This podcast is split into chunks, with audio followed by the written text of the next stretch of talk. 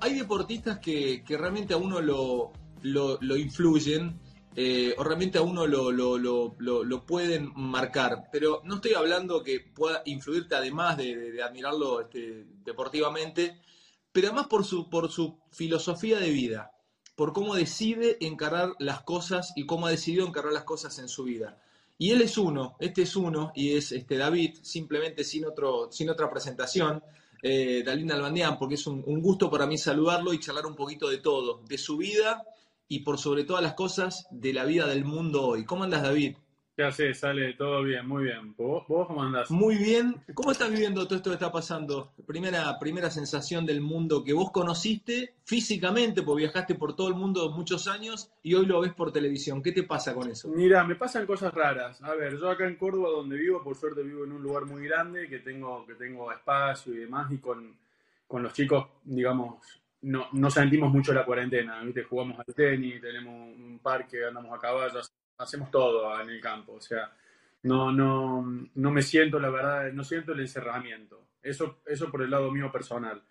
Creo que es un momento difícil para, para todos mantenerse encerrado en cuarentena, por más que tengas una casa muy, muy, muy grande, muy linda, con todas las comodidades, hay un punto en donde querés tener un poco de contacto con, con gente y es muy difícil, muy difícil hacerlo, pero creo que es muy necesario también y la gente tiene que tomar mucha conciencia de eso por lo que estamos viendo en, los otros países, que yo creo que hemos ganado la batalla al tiempo en cuanto a la cuarentena y, a, los métodos que han usado preventivamente, pero que no está ganada la, batalla, ¿no? que falta, falta tiempo, paciencia, lamentablemente, el mundo va a cambiar, está cambiando día a día, y creo que el único remedio... Eh, por hoy, que no hay vacuna, que no hay nada, somos nosotros y el esfuerzo lo tenemos que hacer individualmente, pero para no afectar colectivamente a, un país o a la sociedad.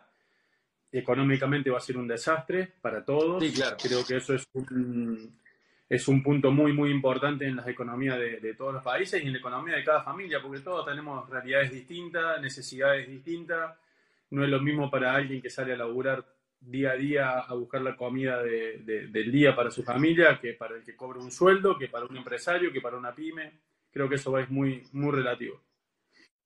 Eh, tal vez vos lo puedas hablar con, tu familia, con tus seres queridos y, tal vez puedas ese concepto regalárselo a todos los que ven esta, esta charla en toda América. Vos siempre pudiste discernir entre miedo y respeto. O sea, vos, eh, hay otros deportistas que de pronto podían tenerle miedo a un rival, no te digo parálisis, porque al nivel que, jugaron ustedes o que juegan ustedes, no hay parálisis total, pero sí hay eh, diferencias. Eh, ¿Cuál es la diferencia para vos entre el, el, miedo y el respeto? Porque ahora tenemos un enemigo casi perfecto, que es este virus. Quiero hablar de eso. Diferencia entre miedo y respeto.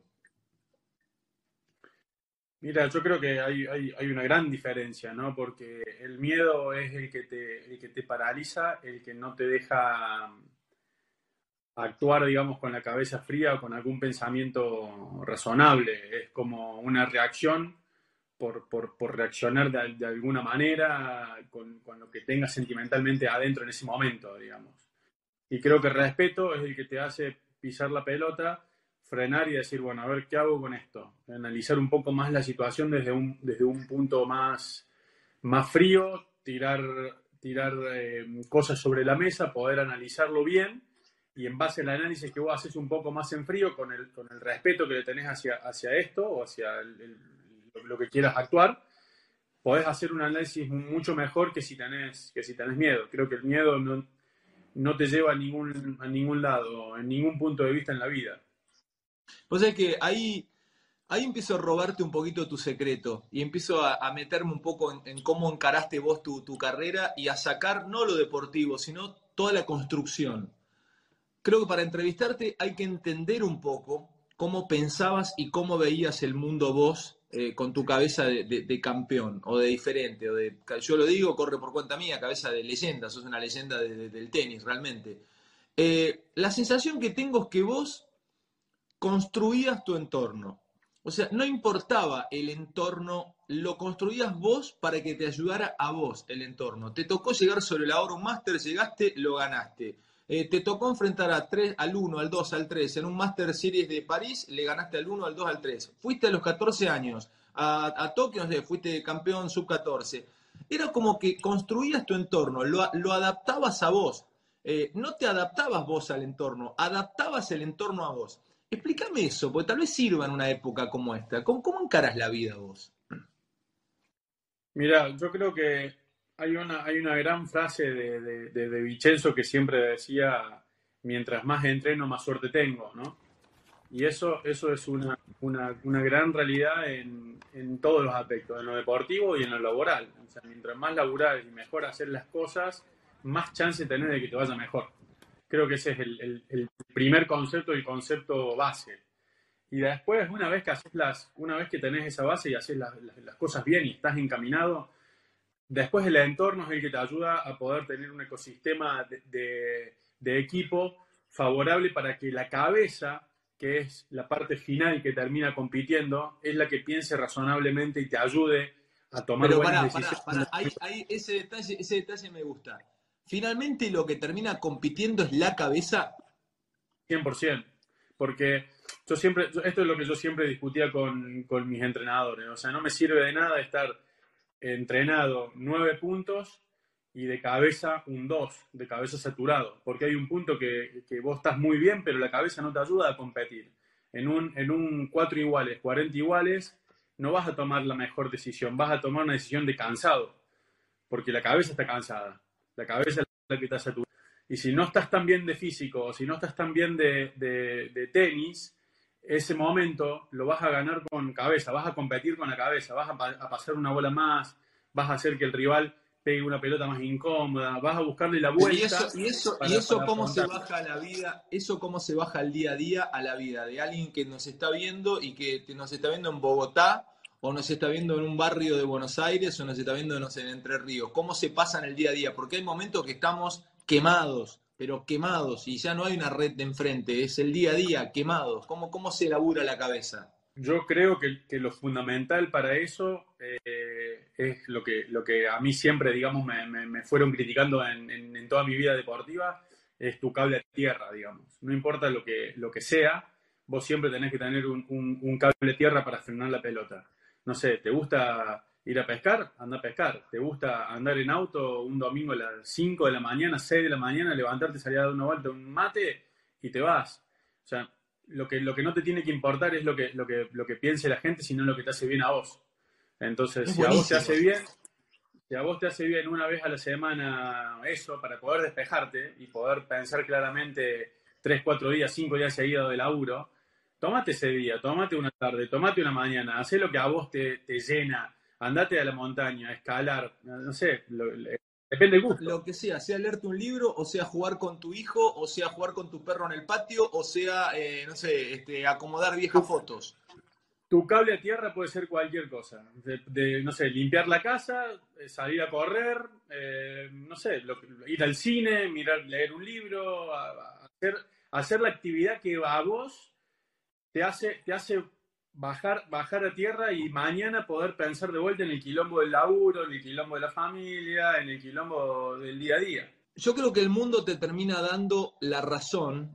Vos nunca lo planteaste como una idea filosófica esto del éxito, pero una vez me dijiste en una fiesta de revista Gente, me acuerdo patente, perfecto, eras muy chico, yo hacía Mar de Fondo y, y nos encontramos, creo que era la etapa de los personajes del año y empezamos a hablar sobre yo te dije en un momento dado, pero David, no puede ser, sos número cuatro del mundo, dejate hinchar la bola. Eh, ¿Cómo no sos el número uno? Ni siquiera Guillermo lo fue, porque a Guillermo lo, reconoció una revista, pero no, no, lo reconoció el ranking, no llegó a ser número uno. Podés ser el número uno del mundo en la primera, en la primera vez en la historia argentina.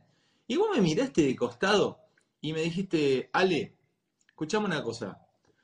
Vos me asegurás que si yo dejo de comer los asados que tengo que comer eh, dejo de ver a mi familia lo que tengo que verla, tengo que hacer un montón de sacrificios para ser número uno y llego a ser número dos. Eh, ¿Vos mm, me devolvés esos momentos perdidos? Y te dije, no. Bueno, entonces relativo eso de ser número uno. Me mató esa frase, boludo. Te juro me pone la piel de gallina recordarla y quiero ahondar de nuevo. Contame esa filosofía. Pasa que es real. Mira, nosotros tenemos, eh, no sé si, si, la ventaja o la desventaja en el, en el tenis de que vos contratás a tu entrenador como empleado para que te diga qué hacer.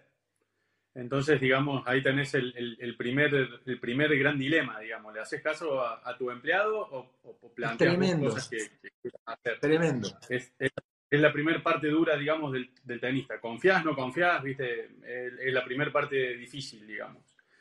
Y después la segunda parte difícil es que ellos terminan tomando decisiones sobre tu vida, ¿no? De, de qué hacer, de qué no hacer. Y yo siempre planteo lo mismo, ¿viste? Primera charla con los entrenadores es, bueno, a ver, ¿qué, cómo planteamos el laburo? ¿A dónde queremos llegar y qué queremos hacer? Entonces, cuando, cuando planteas objetivos y cosas, formas de laburar, la otra pregunta es, ¿vos me garantizás que esto funcione? O sea, y nadie te lo puede garantizar en la vida. ¿Entendés? Yo te digo, yo te hago caso, perfecto, pero vos me lo garantizás. Y nadie te lo puede garantizar porque depende de, muchos factores. O sea, yo no sé en el rubro tuyo si vos tenés un manager o alguien que te diga, mira, este programa sí lo hacemos porque te va a hacer bien, este programa no, esta nota sí, esta nota no. Y el final de la película es este. Nadie te garantiza de que el final de la película sea realmente ese. O nadie. Sea, depende de que pongas la nota bien, depende de que vos estudies bien, depende de que el, el invitado te responda y te salga bien. Sea, depende de miles de factores. Entonces nadie tiene la, la, la bola de cristal para decir, esta es la receta que hace bien o que va a funcionar para esto. Entonces ahí es donde empezás con el, con el, primer, con el primer problema, ¿no? O sea, si nadie te garantiza esto, ¿por qué lo que estamos haciendo va a funcionar? No, y además para, además para llegar a ese punto que tal vez no funcione, dejo de hacer cosas que no las voy a poder volver a hacer, porque un asado pedido, perdido con amigos, o un encuentro con mi familia, o eh, descansar cuando tendría que haber entrenado un poquito más, ¿quién me lo devuelve? No me lo devuelve nadie. No, eso, eso, eso seguro. Eso, pero, a ver, lo que estamos hablando, yo creo que no es, no es un asado, no es una vuelta argentina, sino para nosotros, eh, para los sudamericanos es muy difícil desde el tenis en cuantito a calendario. ¿Por qué? Porque el tenis se juega prácticamente la mitad del año en Europa y la otra mitad del año prácticamente en Estados Unidos. Entonces, vivimos en se juega muy poco en Australia y se juega muy poco en Asia, digamos, ¿no? El resto, y muy poco en Sudamérica. El resto es Europa, Estados Unidos. Entonces vos tenés un, calendario segmentado en donde vivís lejos de, los dos centros, digamos, del, tenis. Entonces, para plantear el, primer racionamiento lógico de, de, un objetivo de ser número uno en el mundo, es decir, bueno, o me voy a Estados Unidos o me voy a Europa, hago base y dejo de perder tantas horas de vuelo y tantas horas de jet lag entre ir y volver a Sudamérica. ¿No? Entonces, primer, primer, primer gran, gran dilema es, ¿me voy y hago el esfuerzo? ¿Me voy? Para irte no te podés ir un año, porque en un año es imposible lograr el objetivo de ser número uno del mundo, salvo que ya estés claro. tres, y así lo planteo, pero bueno, son dos o tres años eso. Claro. Entonces ahí es donde empezás el, el, el primer gran dilema. No es si yo vuelvo a mi casa una vez más, una vez menos y como un asado más. O no, es muy grande el esfuerzo, te entiendo, es muy grande. Claro, es muy grande la diferencia esa. Entonces, voy a decir, bueno, si yo voy a vivir, me voy a vivir tres años para allá, no veo mi familia en tres años, o una vez por año para las fiestas o, ocasiones puntuales, y yo dije, no, eso no, lo, eso no lo quiero hacer, como no quise hacer en su momento radicarme en, en Mónaco, que me habían planteado irme a vivir, y, y jugar para, para Mónaco cuando chico por un montón de guita y por todo, dije, no, yo soy argentino, la quiero vivir de Argentina, quiero jugar para Argentina. Y no la hice. Y son filosofías que. No, la hiciste, no, la, no la hiciste, pero está bueno que lo, que lo eh, está bueno que, lo, que saber y conocer esta otra parte tuya. O sea, podrías haberte ido allá, a nivel impositivo era absolutamente diferente, porque sabemos lo que es tener tu, la residencia en Mónaco. Podrías haber ganado 10 veces más guita y vos dijiste, no, me quedo acá, soy argentino y juego para acá. Pero esto, pero esto te lo digo con 14, ¿no? Lo tuvimos que decidir, no te lo digo con 23. ¿Con 14? Claro, con 14, 15 años. Claro, porque el, momento de irse era antes de que, antes de que estalle en, el, profesionalismo, digamos. Entonces, eh, ahí era un momento, un momento muy, muy, muy difícil. Me tenía que ir para allá de entrada eh, hacer base ahí y bueno, hacer la carrera de allá, digamos. Contame de tu abuelo. Eh, tu abuelo se llamaba Kevork, el abuelo que el que vino de, o sea, se escapa Kevork. Kevork. Kevork. Kevork era, de, era armenio y, cuando los, los otomanos este, entran a Armenia y se produce el genocidio armenio y todo lo que se empieza a, dar este, atrozmente, tu abuelo toma una decisión eh, dramática, pero a la vez eh, absolutamente valiente, que es a los 12 años venirse polizón en un barco a la Argentina. Y ahí nace, nace el linaje de tu familia aquí. ¿Volviste a ir al pueblo de tu abuelo? Contame cómo, cómo vivís ese, ese lazo armenio eh, con tu comunidad, con tu colectividad y con tu, con tu pasado. Mira, em, mi, abuelo, mi abuelo falleció cuando yo tenía 16, me parece. Sí, 16. Yo, yo vivía en Buenos Aires, estaba entrenando en, en Buenos Aires en ese momento. Mi abuelo creo que viene con un poquitito más, viene con, con 16 años, 17, era menor de edad, era menor de edad, pero bueno, ¿viste? falsifican documentos y hacen todo para poder escaparse del, genocidio, él y, tantas otras personas, ¿no? Em, la típica, la típica de esa gente que ha sufrido, que ha sufrido mucho, mi bisabuelo militar, digamos, y, bueno, mi, mi, abuelo ve morir a su padre, digamos, en, genocidio, en, vivo y en directo, digamos. Entonces, mi abuelo siempre fue una persona que... Eso te lo contó, perdóname, eso te lo contó, eso, eso, eso te lo contó tu abuelo, llegó a compartirte esos momentos dramáticos o no se tocaban. No, no, no, sí, sí, totalmente, pero, pero se ponía muy mal y siempre terminaba llorando, entonces era, era muy difícil tocar, tocar los temas porque era, era como volver a ese momento para él y, y se lo veía sufrir muchísimo cuando cada vez que contaba algo, cada vez que contaba algo. Entonces, de vez en cuando se hablaba, pero, viste, nunca, nunca eh, eh, tanto. Yo creo que con mi viejo puede haber hablado algo más. Y bueno, ellos se subían, a, ellos, él contaba, ¿no? Se subían a un barco con, un primo o con un amigo y el barco iba para donde iba. No tenían ni idea dónde terminaban, ¿viste? La, gran mayoría. Mi abuelo viene con, como con un pariente, creo que era con un tío, que es el que, lo, que los ayudan con los documentos, y lleva a Buenos Aires. En Buenos Aires se queda un, dos años, me parece, y demás. Y después termina viniendo a Córdoba porque tenía un problema respiratorio y le habían recomendado venirse para, para las sierras de Córdoba por el aire puro y demás. Y así, bueno, cae mi abuelo a Unquillo, no sé, en el, cuando Unquillo tenía tres personas, no tenía una calle de asfalto, nada, de, de los primeros, digamos, ¿no? Y ahí es donde mi, abuelo se, instala acá. ¿Qué le rescataste? ¿Qué, le, sacaste a tu abuelo de, entender la vida? A ver, ¿qué, te queda grabado eh, para vos? No, ya no estoy hablando en la bandera deportista, sino humano. ¿Qué, le admirabas a tu abuelo? No, mi abuelo era una persona que le abría las puertas a, todo el mundo. Em, mi casa, digamos, de, mi abuelo, donde vivimos toda la vida, eh, era una casa que, no sé, había sopa y, un plato de arroz y había 10 personas afuera y bueno, los invitaba a comer a todos y comíamos lo que había.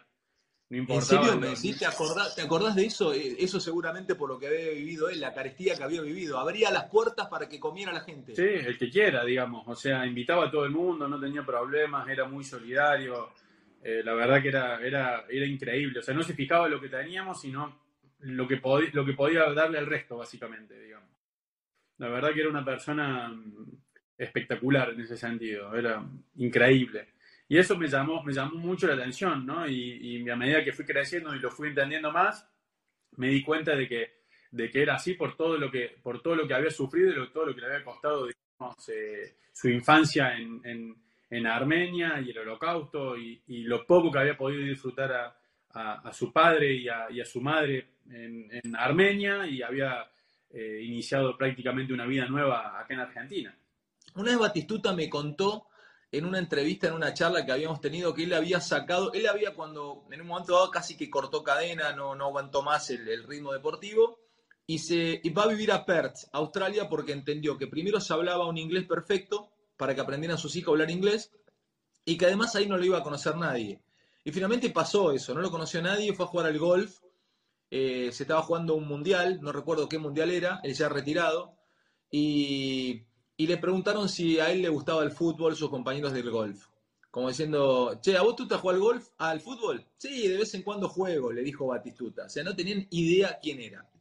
Y me contó en esa charla, en ESPN Studio, que él sacaba las fotos y los trofeos. Eh, no había fotos ni trofeos de su época de gloria en la casa, porque casi que lo, tenía ahí desentendido y también por una cuestión de que los hijos no lo vieran todo el tiempo en imágenes levantando copas y recibiendo premios.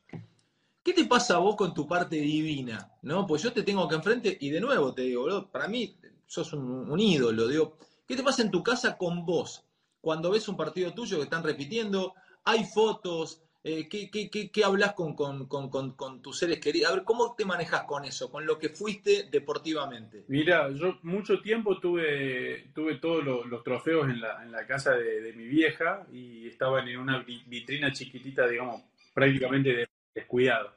Y todas las cosas mías de, de partidos o inclusive camisetas de, de futbolistas, de golfistas, de, todo lo que fui juntando a mi carrera, lo, lo tenía guardado, no lo tenía en ningún lado. Esto hasta hace dos años. Y en un momento dije, para tenerlo guardado, o lo tiro o lo, o lo pongo en algún lado. Porque no, no, no, no, tenía absolutamente nada, la verdad. Vos venías a mi casa y parecía que era, no sé, que era contador, yo ponerle, ¿viste? No, no, no, no veías nada. Te juro. Y todo el mundo me decía, y muchos me decían, yo si, yo si fueras vos, me dice, en el, en el portón de, entrada pongo las copas para que sepan dónde entra cada uno. Nada, loco. No, no, no, no me gusta, no me gusta. Pero también entendí que es parte de mi vida y también entendí que para tenerlo guardado no lo tengo. O sea, era, era, un, era un, desperdicio. Entonces, en el, en el quincho hice una parte en donde, en donde tengo algunos juegos, jugamos a las cartas, una mesa de pool y demás. Eh, hice como una mini, como un mini museito en donde tengo los trofeos míos, las camisetas mías, algunas colgadas de algunos futbolistas y demás. por ejemplo, tenés ahí. ¿Y qué trofeitos tenés ahí? Trofeitos, perdón. ¿Qué trofeo tenés? la Copa del Máster la tenés ahí. El torneo de Sí, tengo todos, tengo todos. No, tengo todos. hice un lugar de habitación grande, digamos, y puse en un sector lo que es lo de profesionales, todo eso, y después saqué trofeos viejos de chico, cuando tenía, no sé, 15, 14, 18, de todos lados, y fui llenando el lugar y quedó la verdad que un lugar muy, muy lindo. Puse algunas raquetas, puse cosas que están, están muy buenas.